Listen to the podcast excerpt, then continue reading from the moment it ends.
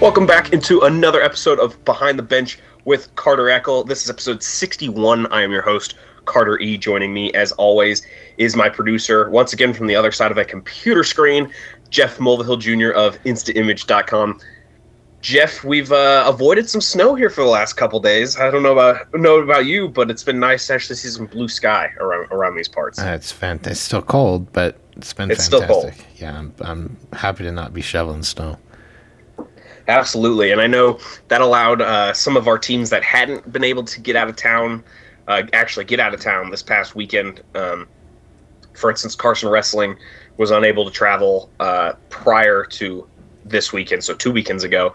Uh, however, last weekend they were able to get to two different places as uh, they had sent their girls wrestlers to uh, the Mid Cal tournament in uh, Gilroy, California. Excuse me, and then the boys were in the Placer duels. So we have results there. Um, for Douglas Wrestling, they headed over to Fernley, where they took part in the uh, Vaquero Classic.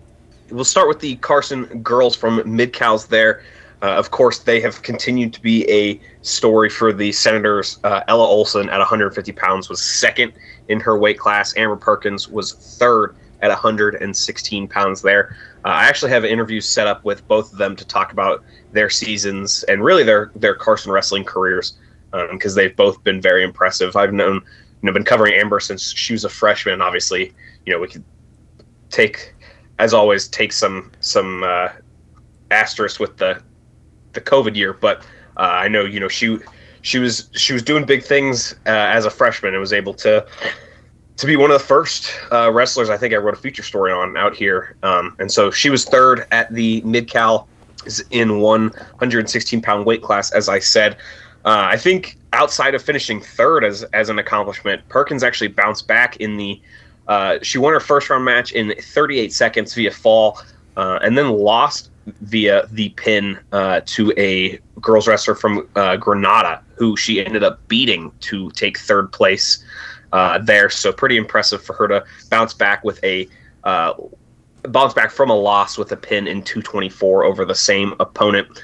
Um, once she fell into the consolation side of things, it was it was pretty easy rolling for Perkins, who had pins in 58, 59, and a minute 34 there in her three consolation matches leading up to third place. Like I said, that third place pin came in two minutes and 24 seconds. So another uh, pretty impressive tournament for Amber Perkins there. Ella Olson again is showing that she is capable of being one of the top wrestlers anywhere she goes. Uh, she took advantage of an opening round bye to pick up a major decision win um, via 10 2 result uh, to go into the finals where she fell by fall uh, to a wrestler from Gilroy. Um, that was in, in 16 seconds there.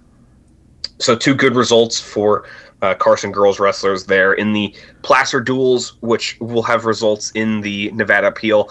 Carson beat Bear River and Yuba City uh, 63 9 over Bear River and 63 18 over Yuba City. Also beat host Placer 33 32 and Nevada Union 42 39 uh, route to a fifth place finish. They lost on criteria 49 49 to Casa Robles. That's the second loss um, on criteria for Carson Wrestling this season as far as duels go.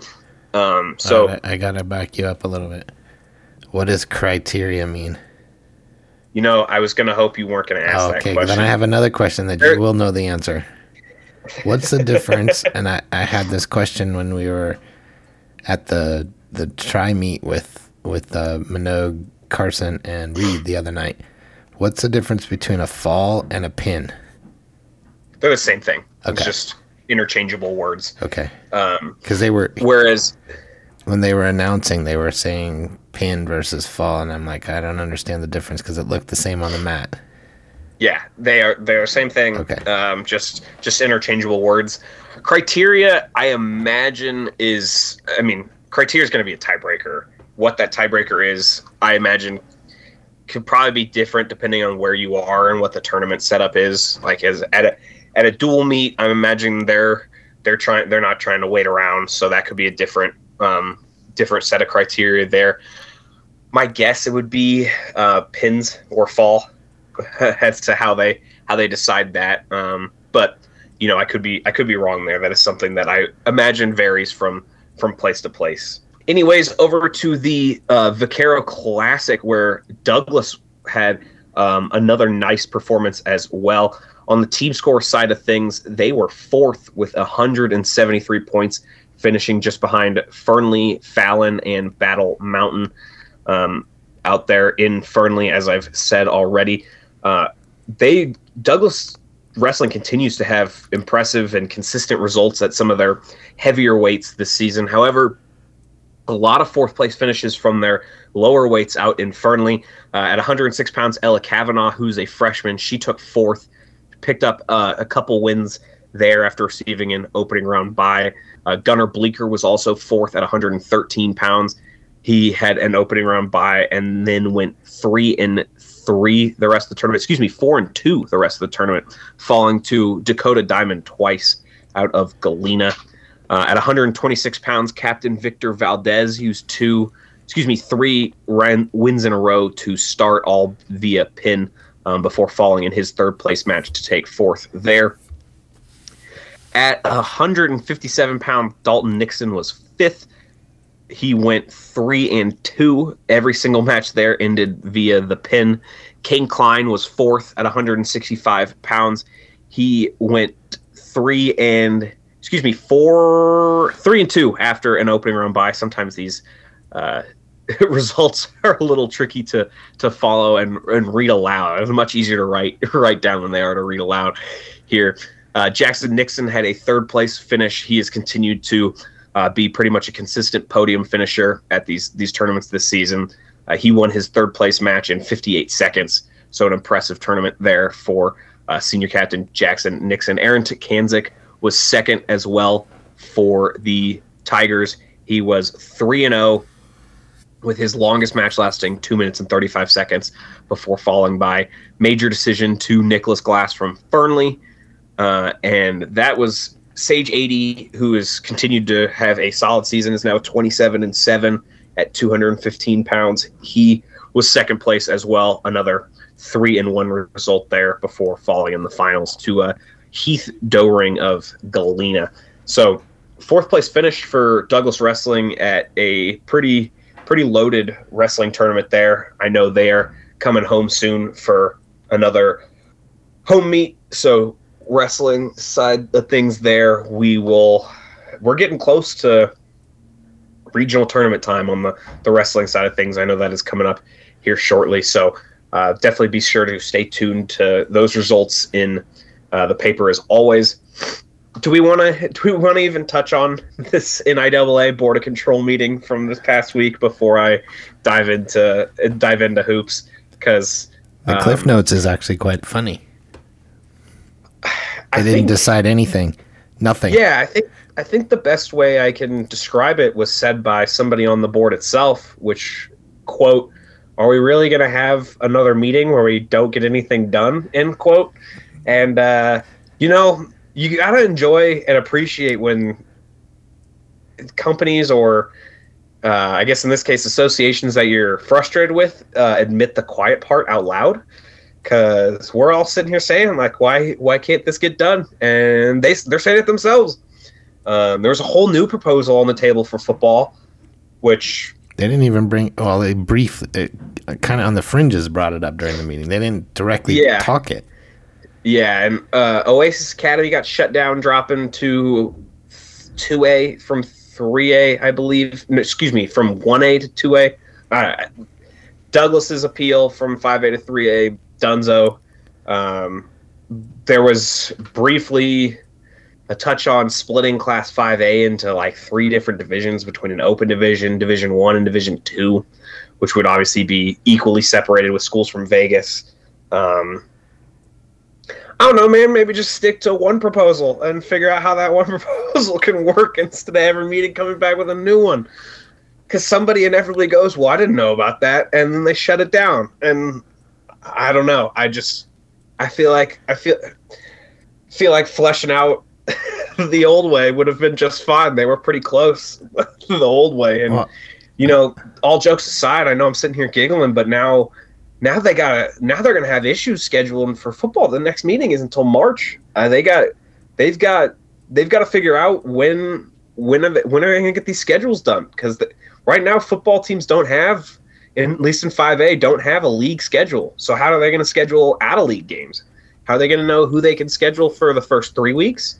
Are you going to play nine league games this year? You're going to go two leagues and play five league games this year? What are they going to do? And nobody knows. And so I, the, the the way I see this playing out is we probably just end up repeating exactly what we just did this past year. 5A probably looks exactly the same, other than the addition of Hug. Um, and then I guess they got to figure out what to do with Wooster North Valleys. the rest, the rest is a, a mystery that I'm not even sure a magic eight ball could tell you the answer to. Guess I don't understand. You you look at something like girls soccer in the north, and they moved everybody to 4A, and it was largely not even discussed. And this Oh, yeah. 5A North football thing has become the big to do about the whole thing. It seems like the whole thing is unraveled. Their idea of the rubric and the scoring, and it's like you, you just you're ignoring all of that. So why did you go through all that trouble in the first place if you're just gonna not make a decision? Yeah, I think that was the question I asked two weeks ago when we talked about it. Um, and really, it doesn't seem like the problems with any of the other sports. For whatever reason, football seems to have a different line of demarcation or a different standard for everybody involved. I don't know why football is such a. The arguments that are I've been that I've heard for football are the same arguments you could have made for any other sport, right? Yeah. What if they drop down, they being whoever you want to pick? What if they drop down and dominate? Well, how many how many Reno boys soccer teams dropped down to 3A? Jeff, we had Douglas went down, McQueen went down, Manogue went down. Um, I think I'm missing one too. There were quite a few teams that dropped down to 3A, and One and you had the other teams go up, and they were competitive. So it, and they it- were competitive. It worked. And now a lot of those teams that dropped to 3A are back in 5A. It is just one point. Well, guess what? We can't even make progress on one point in football because it just it's somebody's got an issue with it. And now the South is telling the North to kick rocks, and which doesn't help anything. I mean, there's the lack of compromise is truly baffling. Um, I just don't understand why it's got to be this difficult. And at the end of the day, as we said two weeks ago, and as you read in my story talking to Douglas football uh, administration folks when their appeal got rejected, we, we're talking about high school kids. We got a bunch of adults that can't figure out the system in which high school kids can just play athletics. And last I checked, this wasn't about winning. This was never about. I mean, I guess we're talking competitive balance, so in some sense, it is about winning. But it's not like only one team or five teams can win a state title. Like it's just, and until Gorman goes into a division of its own, why does the rest of it matter? Well, and I- I know we a lot of the sports just pass through without any trouble, but why isn't basketball going to be just like football? It might be. It very well could And be. you've got some teams that are they just going to carte blanche move everybody, or or you know it did. To me, we're lining up for a similar argument with basketball because you have teams that are not competitive, and you talk about competitive balance. There's team. There's a team in 5A North girls that has not won a game all season. So you know, do they petition to go down? I, I don't know. It's going to be interesting to see.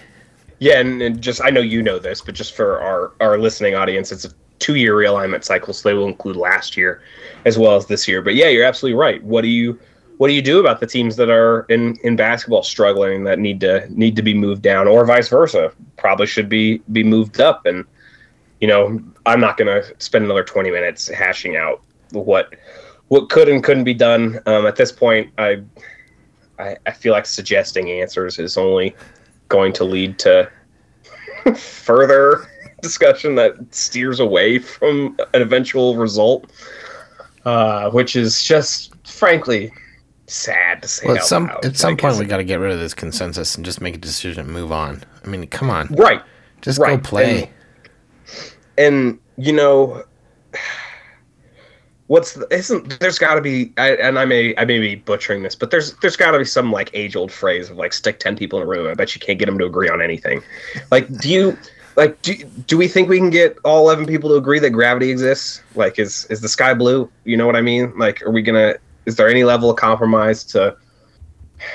Uh, where's the compromise? Just just somebody somebody make some compromises here because when you got representatives from the south saying "f you" to the north, not literally, but for you know pretty much, and then people in the north don't want to budge on other things. It's just not going to get anywhere, and it's it, honestly it's a little embarrassing to watch. It's it's tough to watch. It's tough to cover. Um, it's a little sad, and I think that's all I gotta I gotta say about that. You just listen to. I mean, that was a two day meeting, and I know the whole thing wasn't about realignment. They saved it to the second day, but that's 14 hours. And that was really the reason, though. Just I mean, that's what the, the anticipation thing. was is is making a decision and being able to go forward. And at, so, this point, 3A doesn't even know what to do. Yeah, for those of you keeping track at home, that's now three meetings just for fall sports realignment.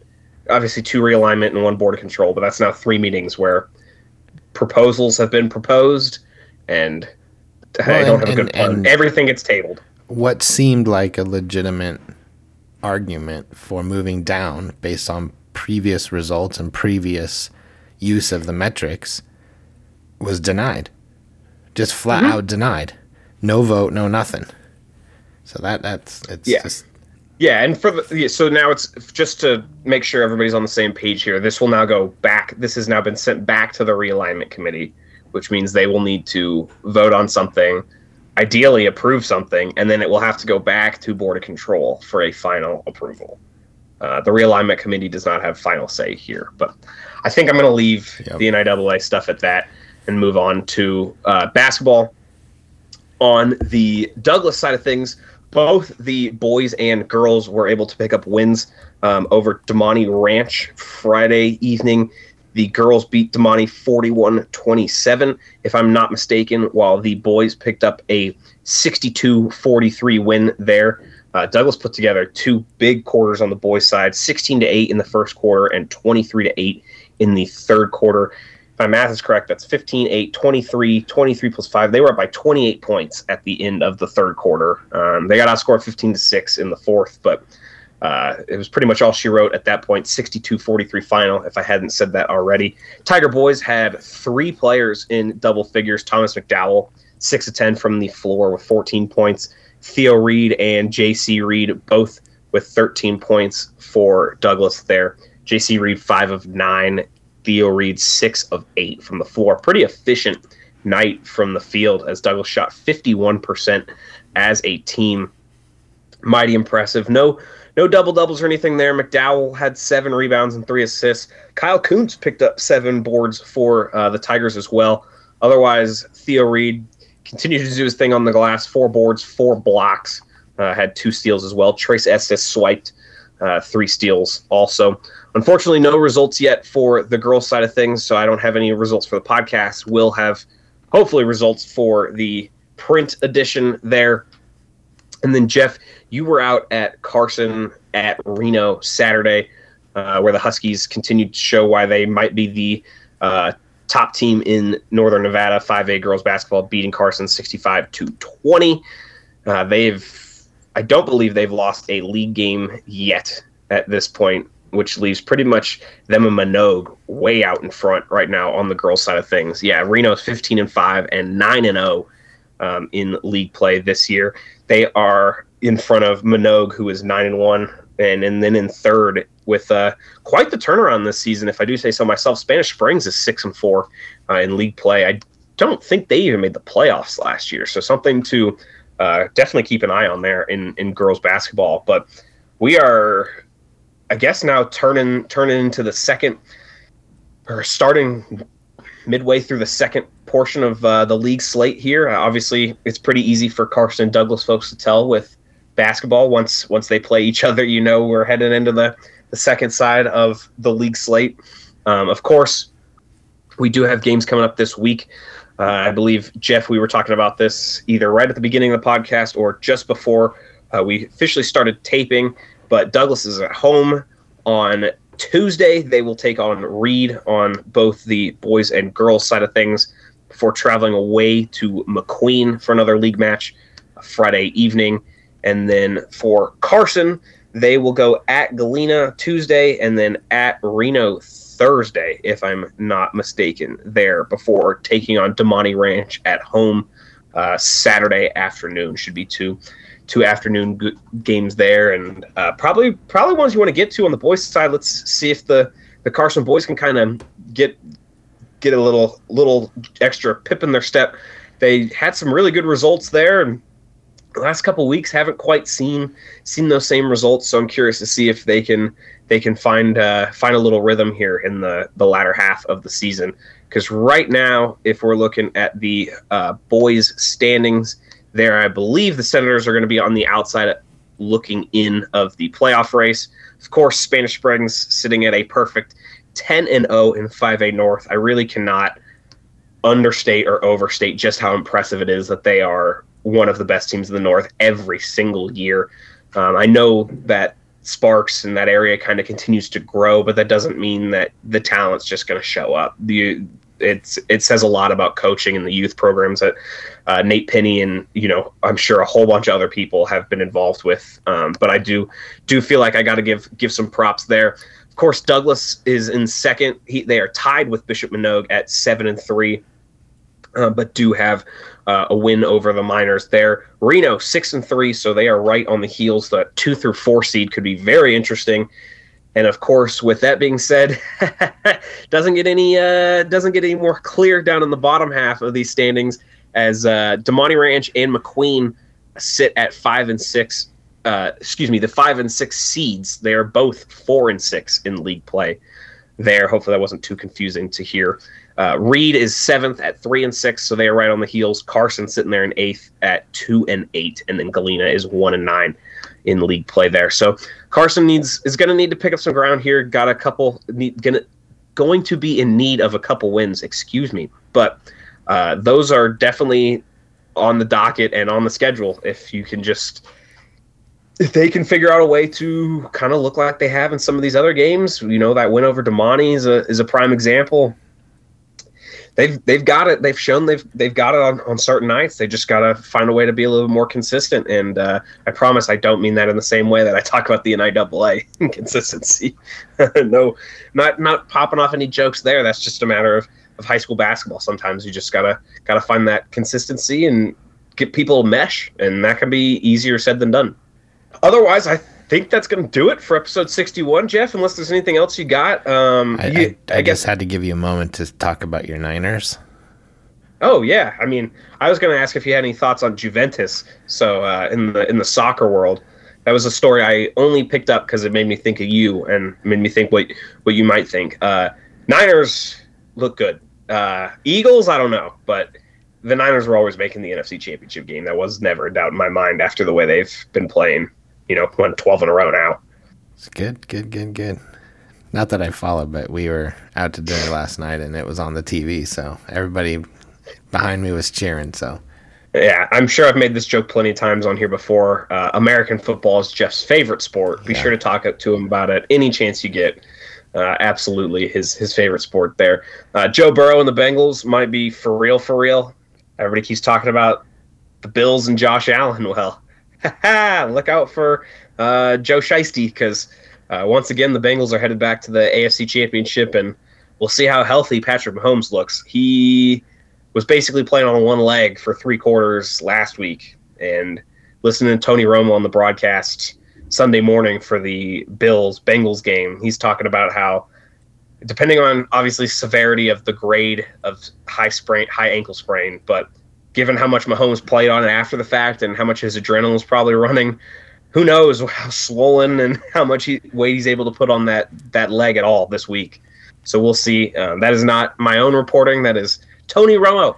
For those of you who haven't haven't heard that name before. Lots of Otherwise, cold, lots of cold yeah. whirlpool for that leg. Yeah, yeah. Thankfully for for them, it was looked like it was a chilly chilly day out, so maybe helped helped with some of that that swelling. But anyways, two two great games coming up next weekend for the NFC and AFC championship game.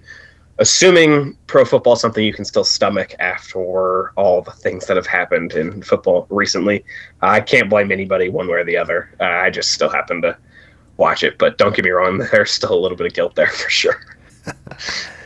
Anyways, I'm si- I'm going on too many tangents now. I've probably opened up a Pandora's box of things I could talk about at this point. So that's going to do it for episode 61. Thanks as always to uh, my producer Jeff Mulvihill Jr. of InstaImage.com. You can also check out our Douglas photographer Ron Harpin, his work online at rahphotosinv.com as well, and of course NevadaAppeal.com backslash news backslash sports, so you can find all of our coverage. Otherwise, thanks for listening, and we will catch you guys next week. Take it easy.